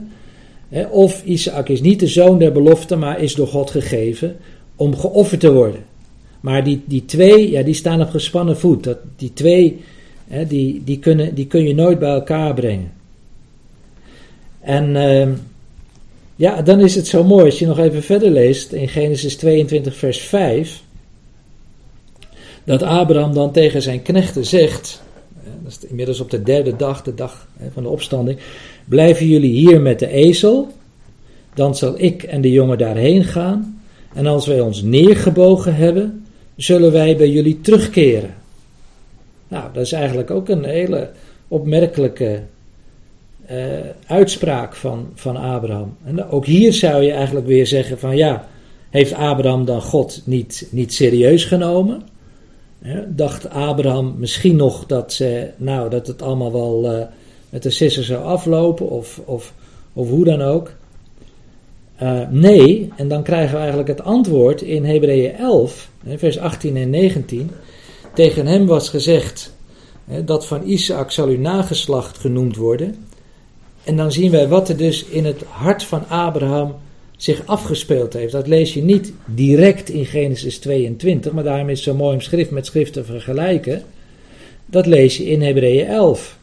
Wat er in dat hart van Abraham is opgegaan. Wat dat geloof van Abraham behelste. Toen hij verzocht werd. Namelijk, hij overlegde bij zichzelf dat God bij machten was hem zelfs uit de doden op te wekken. Dus dat was het geloof van Abraham. Zoals Abraham eigenlijk geloofde dat God uit zijn gestorven staat en de gestorven uh, moederschoot van Sarah nieuw leven kon brengen. Het leven uit de dood. Zo zien wij dat, dat het hier ook in de meest ook opnieuw letterlijke zin eigenlijk zich weer herhaalt. Dat God, dat Abraham geloofde in die God, zo staat het trouwens geloof ik ook in, in Romeinen 4, die, die, die, die, uh, uh, ja, die doden tot leven wekt. En het niet zijnde tot aanzien brengt, tot leven brengt. En het gestorvene tot leven brengt. En dat, dat zien wij dan ook, uh, dan ook hier, hier ook terug. En dan staat er, dat, dat was het vertrouwen. Abraham ging echt in het vertrouwen dat hij dat offer moest brengen. Maar hij wist ook, ja, dat Gods belofte vervuld moest worden. Dat kon alleen maar door leven uit de dood te geven. Door Abraham weer uit het, door, door Isaac weer uit de doden op te wekken. Dat is het geloof van Abraham. En dan staat er ook bij in vers 19. En hij kreeg hem als het ware daaruit ook terug wij, wij zeggen ja, maar wacht even, uh, Isaac is helemaal niet geofferd, joh, want uh, de Heer die, die, ja, die, die, die kwam tussen beiden. Ja, dat, dat, dat is zo. En tegelijkertijd, eigenlijk vanuit het geloofsperspectief gezien, heeft Abraham zijn zoon toch weer teruggekregen uit de dood. Zie je? Nou, en dan dan, uh, dan gaan we naar uh, vers, uh, vers 11 van Genesis 22. als Abraham dan zijn hand uitstrekt en het mes neemt om zijn zoon te slachten, nadat hij Isaac dan op dat offer gebonden heeft. overigens wordt, wordt ervan uitgegaan dat, dat, dat Isaac geen klein jongetje meer was. Dus dat Isaac zichzelf ook heeft kunnen verdedigen. Dat Isaac eigenlijk uh, ja, dit vrijwillig heeft ondergaan. En, en, daar zie je weer dat beeld van de zoon die uit gehoorzaamheid hè, die weg is gegaan. Uh, maar dan vers 11, de engel van de Heere riep tot hem vanuit de hemel en zei, Abraham, Abraham. En hij zei, zie hier ben ik, Hineni. Zo begint ook de geschiedenis hè, van Genesis 22. Als, als, als, als de Heere Abraham roept, en dan zegt hij, Hineni, hier ben ik. En dat hier ben ik heeft de betekenis van, van volledige overgave. Van hier ben ik, Heer, Heere, om, om te doen wat u van mij vraagt. Om de weg te gaan die u van mij vraagt. En dat zien we dan hier hè, weer, weer terug. Hier, hè. hier ben ik. En toen zei hij: Steek uw hand niet uit naar de jongen en doe hem niets. Want nu weet ik dat u Godvrezend bent en uw zoon, uw enige, mij niet onthouden hebt. Heel bijzonder. Um, hier is het dus de engel des Heren. In Genesis 18 hebben we gezien drie mannen die op Abraham, naar Abraham toekwamen. Um, waarvan twee dus blijken later ook, dan ook engelen te zijn. Maar hier is het de engel van de Heer. En de engel van de Heer komen dus vaker in het Oude Testament tegen. En dan zul je altijd zien dat het hier gaat om, om de Heere zelf. Want uh, het is niet zomaar een engel, maar hij zegt: Nu weet ik dat u God vrezend bent en uw enige mij niet onthouden hebt. Niet God hebt onthouden, nee, mij niet onthouden hebt. Ehm, ook een bijzonder aspect wat hierin dan ook tot uitdrukking komt, is dat, ehm, dat, dat God eigenlijk hier ook laat zien van ja, ehm, u hebt het mij niet onthouden. we hebben net gezien vanuit Romeinen 8, ook dat is een waarheid, dat hij zijn enige zoon voor ons niet gespaard heeft, maar voor ons allen overgegeven heeft. Dat is één aspect. Hier zien wij het eigenlijk vanuit, vanuit goddelijk aspect. De Heere die, die zegt, ja zelfs, u hebt mijn enige, uh, mij niet onthouden. En uh, dat, dat vind je eigenlijk ook weer terug in, uh, in de woorden van Abraham in vers 7 en 8. kijk maar even in Genesis 22 nog weer. En toen sprak Isaac tot zijn vader Abraham en zei: Mijn vader. hij zei: Zie, hier ben ik, mijn zoon. Hij zei, wat moet dat ook een ontzettende pijnlijke vraag zijn geweest. Zie, hier is het vuur en het hout, maar waar is het lam voor het brandoffer? Er ontbreekt iets. En Abraham zei, God zal zichzelf voorzien van het lam voor het brandoffer, mijn zoon.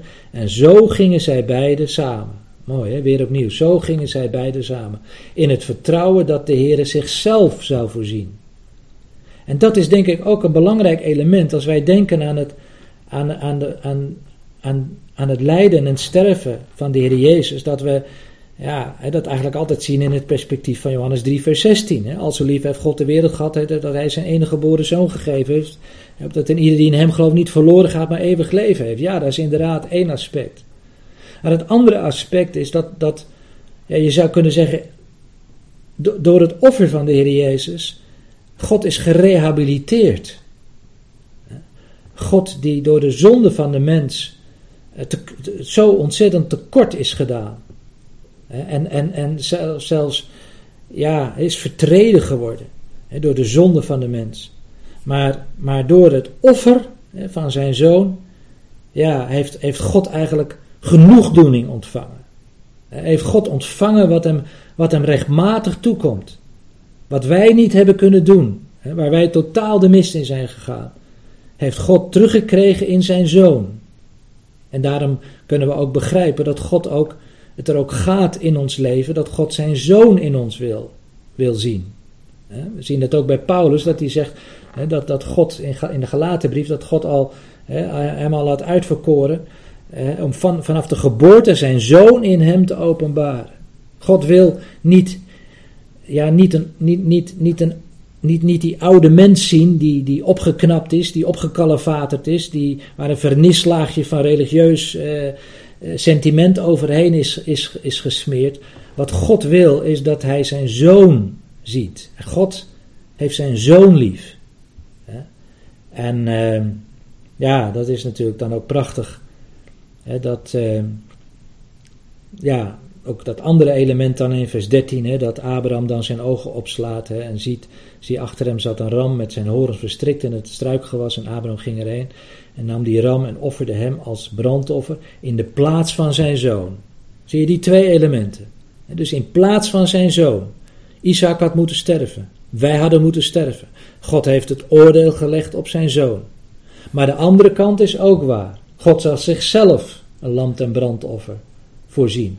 God, ja, heeft genoegdoening ontvangen hè, in, in de gave van zijn zoon. En uh, ja, prachtig dan hè, dat de Heer dan uh, voor de tweede keer hè, dan zegt in vers uh, 16 of vers 15, hè, daarom riep de engel van de Heer tot Abraham voor de tweede keer vanuit de hemel. En hij zei, ik zweer bij mijzelf, spreekt de Heer, omdat u dit gedaan hebt en mijn zoon, mij, uw zoon, uw enige niet onthouden hebt, zal ik u zeker rijk zegenen en uw nageslacht zeker talrijk maken als de sterren aan de hemel en als het zand dat aan de oever van de zee is. Uw nageslacht zal de poorten van zijn vijanden in bezit nemen. Dat wil eigenlijk zeggen dat dus de Heere uh, ja, ervoor zal zorgen dat, ja, eigenlijk de oerbelofte, hè, die we ook lezen in Genesis 12, hè, dat wie wie Abraham vervloekt, zal vervloekt worden. Um, dat zien we hier dan ook. Hè. Uw nageslacht zal de poort van zijn vijanden in bezit nemen. Dat wil zeggen dat, dat het, het volk inderdaad straks ook deze belofte zal, zal, zal binnengaan. dat, dat het eigenlijk immuun gemaakt zal worden door, door de vijanden. Ehm, zij zullen de poort van hun vijanden zullen zij in bezit nemen. Zij zullen hun vijanden overheersen. En in nu uw nageslacht zullen alle volken van de aarde gezegend worden, omdat u mijn stem gehoorzaam bent. Zou je zeggen, ja, dat is toch wel merkwaardig, want ja, de Heer had dat toch al aan Abraham beloofd. En, en nou lijkt het net alsof, alsof de Heer er een, een voorwaarde aan, aan, aan toevoegt. Van ja, ik zweer bij mijzelf. Nou, hij is het hoogste gezag. Er is, er is eigenlijk, er is eigenlijk ja, dat, dat woord staat echt vast. Hè. Ik zweer bij mijzelf. Hoger kan de Heer niet, verdergaand kan de Heer niet gaan door zijn woord hè, te, te benadrukken. En, en uh, ja, hè, dat de Heer zal doen wat hij beloofd heeft. En, en dan, dan, ja, dan, dan denk ik dat we ook hier eigenlijk een beeld zien van waar het hier denk ik in Genesis 22 om gaat. Namelijk om dat de ware zoon is niemand anders dan de Heer Jezus Christus. Het is op grond van zijn geloof. Het is op grond van zijn verzoenend lijden en sterven. Van zijn gehoorzaamheid. Dat God de belofte aan Abraham heeft kunnen doen.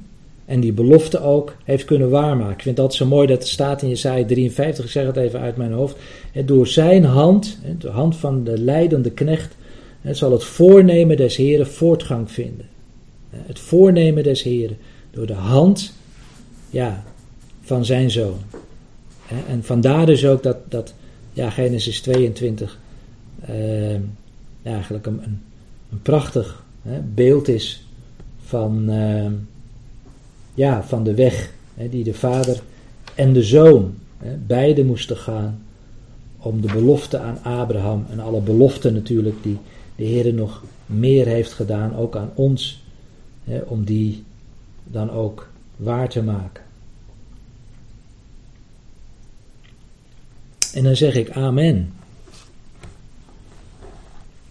Maar ik geef jullie graag de gelegenheid om, uh, om nog even te reageren. Of aan te haken. Of kan ik even een slokje water nemen?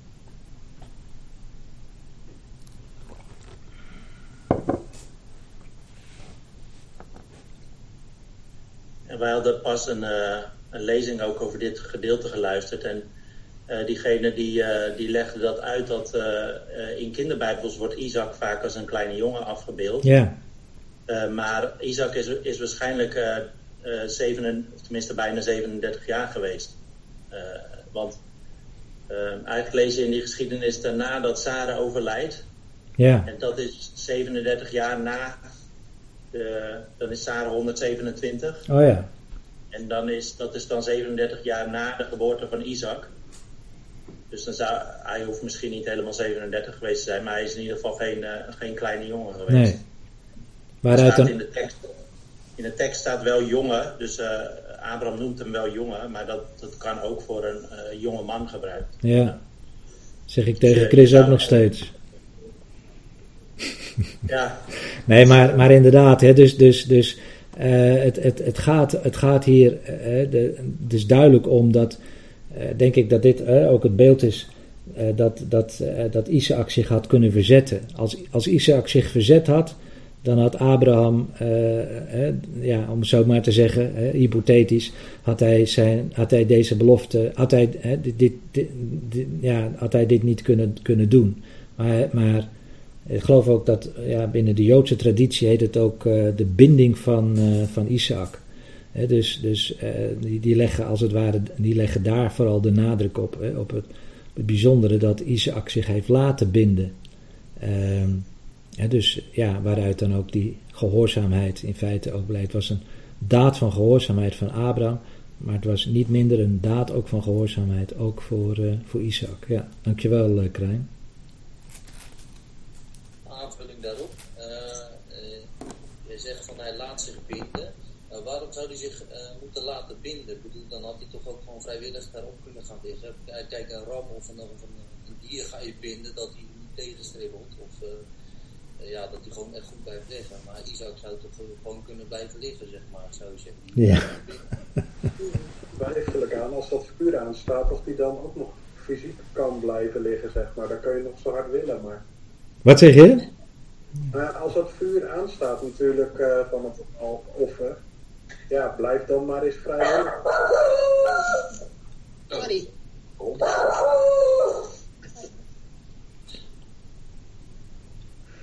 Iemand geeft antwoord, maar ik weet niet wie antwoord gaf. Nee, wel een grapje.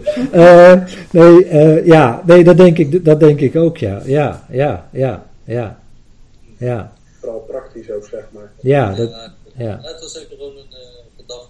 Ja, nee, maar, eh, maar heel goed. Eh, ja, zo, zo pluizen we de schrift uit, toch? En eh, ja, bind de offer staat er toch ook ergens in de psalmen? Ja, ja, ja, ja. Dus als het ware ook dat beeld, hè, dat, dat beeld van die offers, van die oud-testamentische offerdienst, wordt dus ook hierin vervuld. Hè? Vandaar ook dat Abraham ook de plaats eh, noemt, de Heere zal voorzien. Hè? Adonai, hè? Jere, de Heere zal voorzien. Ehm dan ben ik heb een, kwijt, eh, maar in ieder geval, eh, ja. Ik heb een, eh, een vraag. Wat mij nu vanavond eigenlijk voor het eerst opviel, bij Ja. het eh, vers eh, 28, hè, dat weer... Genesis 22, hè? Ja, geen Ja. geschreven. En Abraham zeide, God zou zichzelf een lam, een brandoffer voorzien, Ja, mijn zoon, hè, mijn Ja. jongen. ja, zou je misschien kunnen zeggen, want ik heb hier twee vertalingen waar een uitroepteken achter staat, ja. dubbele punt, mijn zoon, dat Abraham het toen al vertelde. Zo gingen ze samen. Ik zeg wel eens, waar zitten de leestekens, maar is dat eigenlijk, ja, dat lam, dat ben jij, mijn zoon.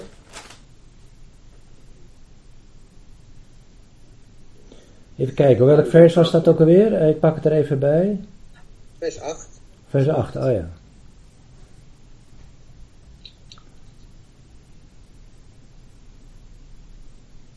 Dus in de wetenschap eh, dat Isaac het moest zijn, zo gingen zij beiden samen, ja. Bijna sprakeloos in gedachten, maar daarmee dat het misschien voor Isaac op dat moment al bekend was. Maar ja, dat, dat heeft alles te maken met leestekens, maar dat weet ik Ja. nooit, ja, Ja, En het punt is dat het Hebreeuws geen leestekens heeft, hè? daarom. Ja, maar ehm, het, het, het, het, ik, ik, ik, ik acht het als onwaarschijnlijk, eh, André, eh, dat, dat de heren dat, eh, dat, laten we zeggen, dat dat de constructie is die hier vanuit het Hebreeuws is. Dus, dus dat inderdaad eh, de heren eigenlijk aangeven of dat... eh, eh, ehm,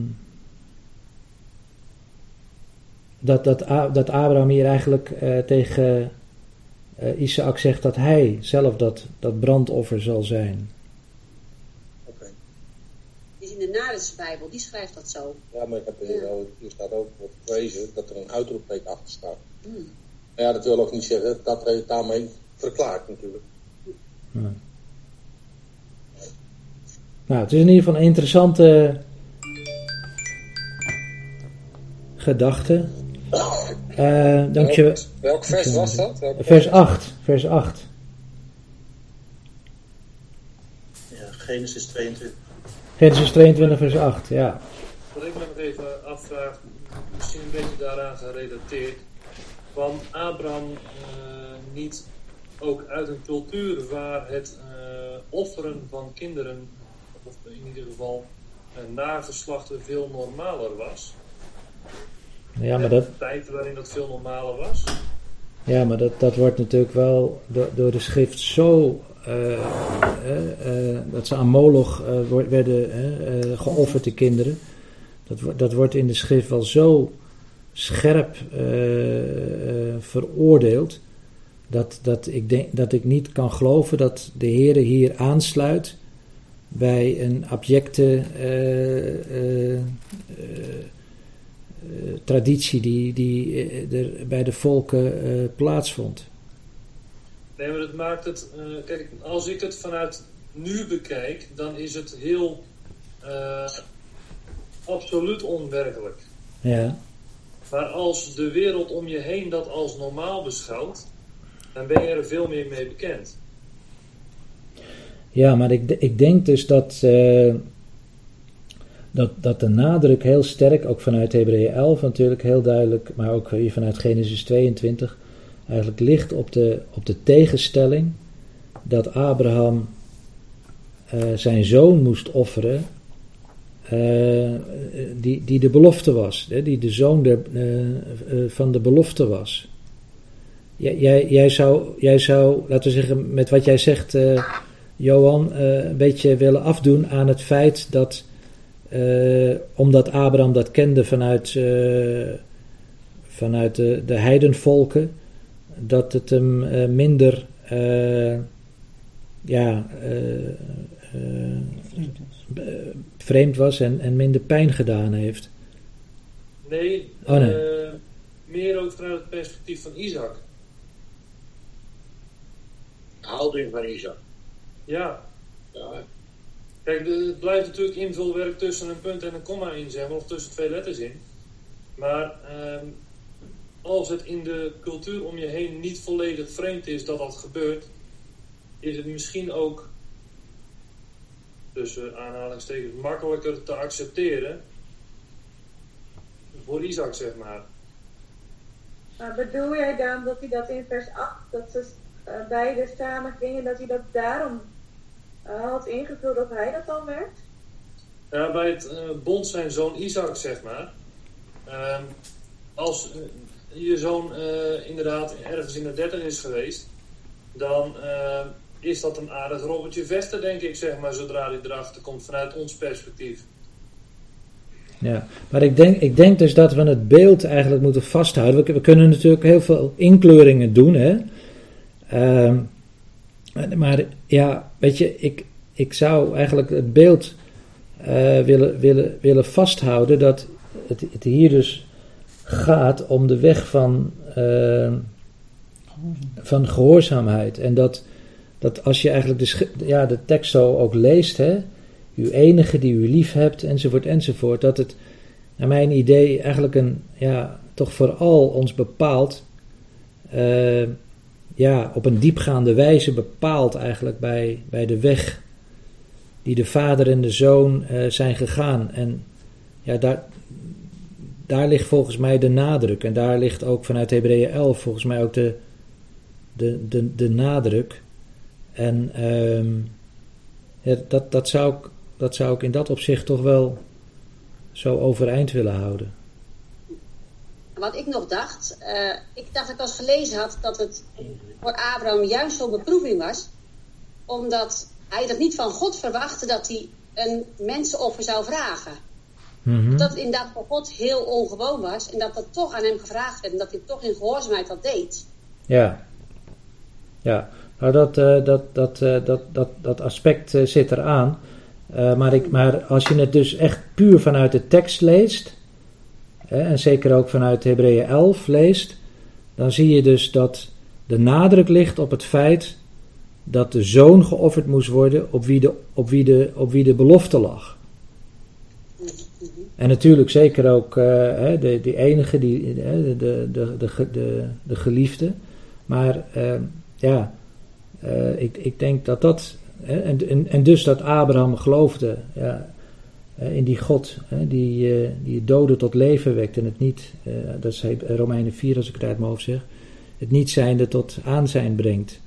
Ehm, dus dat, laten we zeggen dat, eh, daar vooral de nadruk ligt.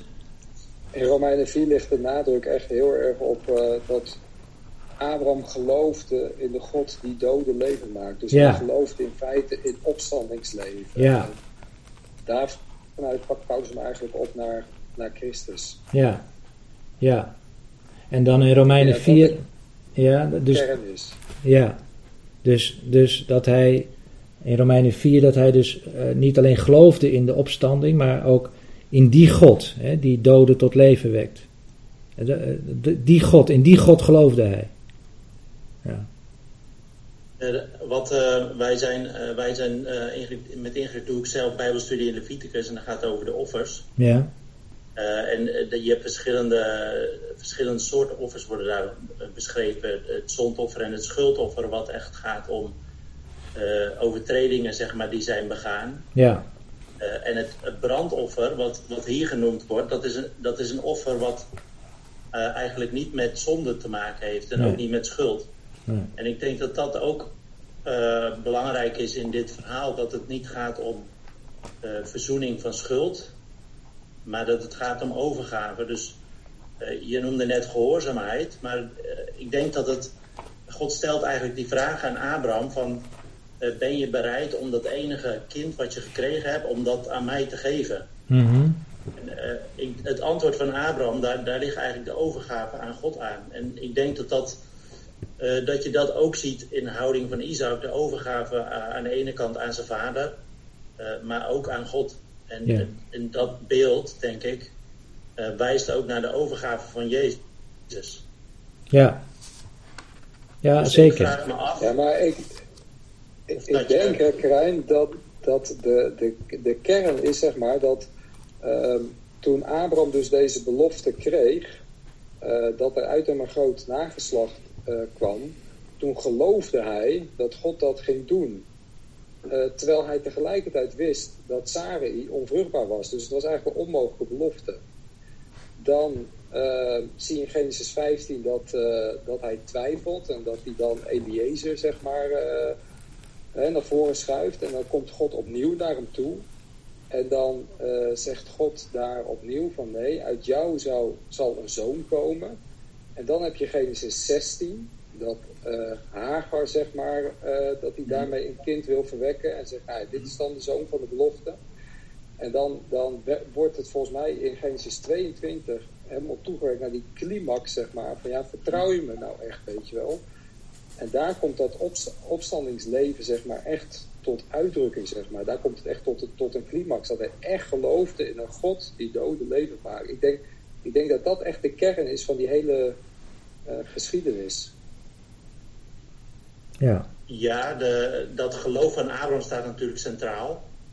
Eh, maar dat, ehm, de vraag de, zeg maar, je, je kan zeg maar, vanuit dit eh, beeld eh, verwijzen naar het kruis waar, de, waar eigenlijk de straf op de zonde centraal staat. Maar ik vraag me af of dat, dat in, dit gedeelte ligt. Of dat het gaat over die straf, of dat het juist gaat over overgave. Dat staat denk ik los, zeg maar van het, eh, het geloof in de opstanding. Dus ik denk dat dat helemaal klopt. Eh, eh, zeker als je het bekijkt ook vanuit de Romeinenbrief. Maar als je naar een brandoffer kijkt, zeg maar, dat gaat over overgave. Dus dat gaat over iets compleet aan God geven. Ja, goed, daar, vandaar dus ook eigenlijk die, die verschillende elementen die, die erin liggen. Hè, van God zal zichzelf een lamp en brandoffer, hè, een, la- een lamp en brandoffer voorzien. Eh, dus dat, dat eh, element. Eh, en, tege- en tegelijkertijd dat je ook leest dat, dat die ram dan ook moet sterven in plaats Ja. van Abraham. Dus ik, ik denk dat je, dat je de beide elementen van, van de offerandes eigenlijk in deze geschiedenis terugvindt. Ja. Ja, in, in die zin wel. Dat, eh, die plaatsvervanging zie je wel in dat eh, ram. Maar ehm, wat, ehm, waar ik zeg maar wel moeite mee heb, en dat hoor je ook dat heel veel mensen daar eh, moeite mee hebben, zeg maar, wat voor beeld krijg je van God als vader die zijn eigen zoon doodt? Zeg maar, hoe, hoe praat je daarover vanuit de Bijbel, zeker ook naar andere mensen? Hoe geef je daar zeg maar een, een, een goed beeld van dat je ehm, Kijk, Abraham, dat kun je ook voorstellen. Abra- Abraham doet dat met pijn in zijn hart. Eh, zo, ehm, ja, zo zal dat, dat. Dat is een beeld van hoe dat voor, de, voor God geweest is. Ehm, Dat hoor je ook wel vaak van mensen die eh, moeite hebben met geloven. Dat ze zeggen, nou, als God nou een goede vader is, moet hij dan zijn zoon offeren. Ja, maar het, het is een discussie die ik nu even niet aan wil gaan. Of, eh, ik vind het prima hoor, maar hoe je dit dan vervolgens uitlegt aan, eh, aan, aan eh, mensen die ja, hier wat verder van afstaan. Ehm, ik, ik denk dat, dat we vooral hier als gelovigen gevoed worden. En als gelovigen hier ja, bepaald worden bij, bij, bij, uh, ja, bij de ongelooflijke liefde van God. En tegelijkertijd ook ja, het offer hè, van, van de zoon, maar ook de vader die, die weg is gegaan. Ja. hoe, hoe je dat vertaalt naar ongelovigen, ehm, ja, dat is denk ik weer een verhaal apart. Ik even vers 17, daar staat: Uw nageslacht zal, zal de poort van uw vijanden in bezit nemen. Mm -hmm. nou, nageslacht, dat is met een kleine letter. En dan staat er: En in uw nageslacht zullen alle volken der aarde gezegend worden. Mm -hmm. En dan verwijzen ze ook weer naar uh, Handelingen 3, waar Paulus dat ook weer zegt: dat uh, ja. hij is naar de zoon. Ja, klopt. Dat vind ik iedere keer weer zo mooi. Ja. Al later wordt er ook naar verwezen. En dat hier dat, dat, dat nageslacht met een hoofdletter staat, de tweede keer. Ja. En je gelijk weer denken, dat hebben ze ook speciaal daar neergezet, omdat zij geloofden, ze hebben die, die, uh, deze vertaling zo gemaakt, omdat zij geloofden dat de statenvertaling daarin fout was, en dat het toch het lam mee bedoeld wordt, Christus. Hm. Ik denk zelf eigenlijk dat bij allebei de keren nageslacht met een hoofdletter geschreven mag worden. Ja, dat weet ik niet. Daar zou verschil in kunnen zijn. Ja. Het nageslacht ja. met Ah, één persoon, Ja. of het nageslacht het hele volk. ja. Maar goed, da- daar- ik, ik stel voor dat we gaan stoppen, want het is kwart voor tien. Ik, eh, ik, ja, er is veel meer over te zeggen, eh, lieve vrienden. Eh, natuurlijk, eh, Christus is de, de, de erfgenaam van, eh, van Abraham. En eh, door hem vinden alle beloften zijn, eh, zijn vervulling.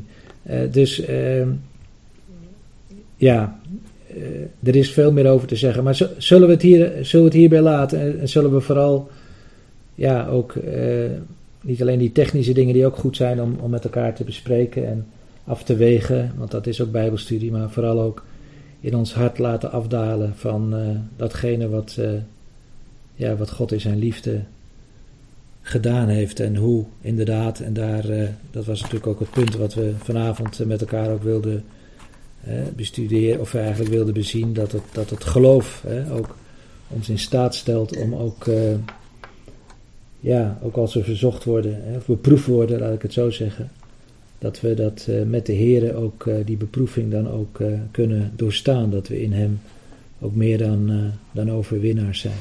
Zullen we met elkaar de Heer danken?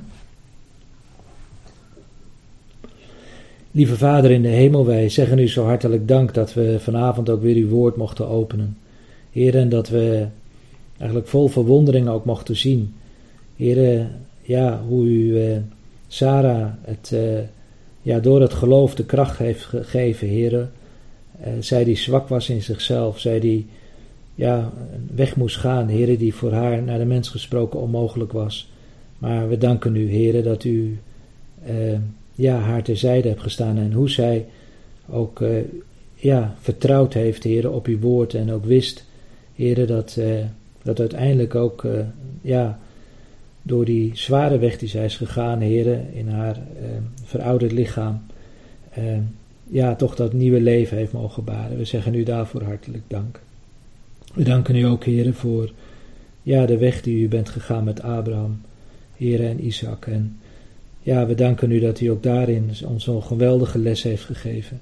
Heer, met betrekking tot het eh, geloof, met betrekking tot het vertrouwen, met betrekking, Heer, tot, eh, ja, als er ook, eh, ja, ook aanvechtingen zijn, Heer, of ja, in het bijzonder ook als ons geloof ook beproefd wordt, en we weten dat ons geloof ook beproefd wordt, Heer, dat, ja, dat, dat u dan ook die uitkomst zult geven. En dat, ja, Heer, dat u dat, ja, altijd uw, uw belofte dan ook, eh, ook waarmaakt. Dat we daar altijd, onder wat voor omstandigheden, ook op mogen vertrouwen.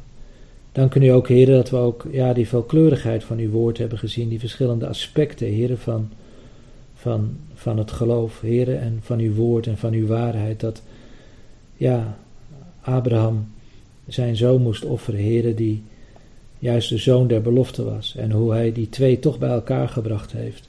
Omdat hij geloofde in die God die, uh, ja, die doden tot leven wekt. Heren, en wij danken u zo hartelijk dat ook wij in die God mogen geloven.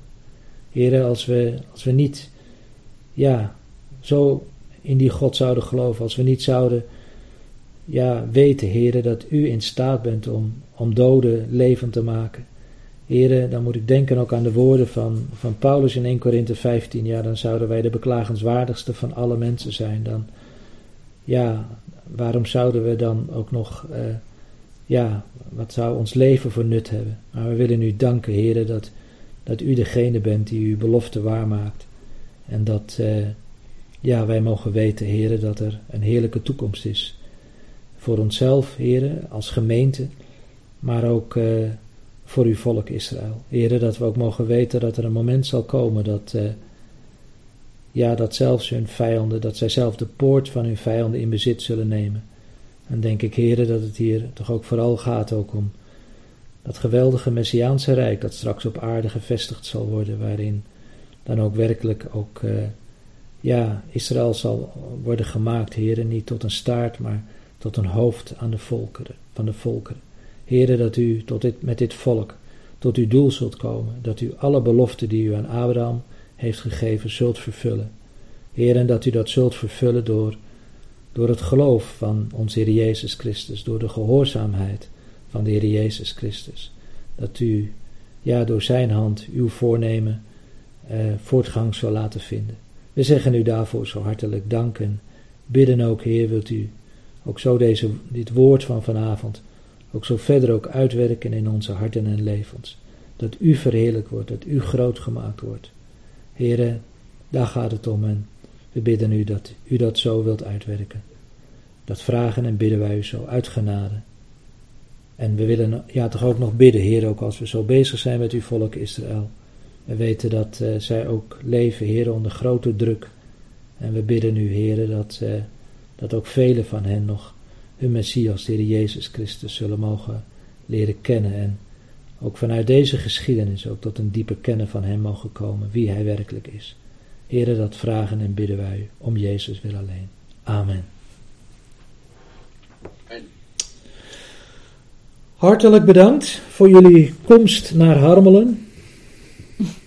Ja, alweer een min. Allemaal een goede reis uh, naar huis. Naar bed. Een goede reis naar bed, zegt Gerda. en dan zeggen we maar op zijn Hebreeuws, shalom leitraot.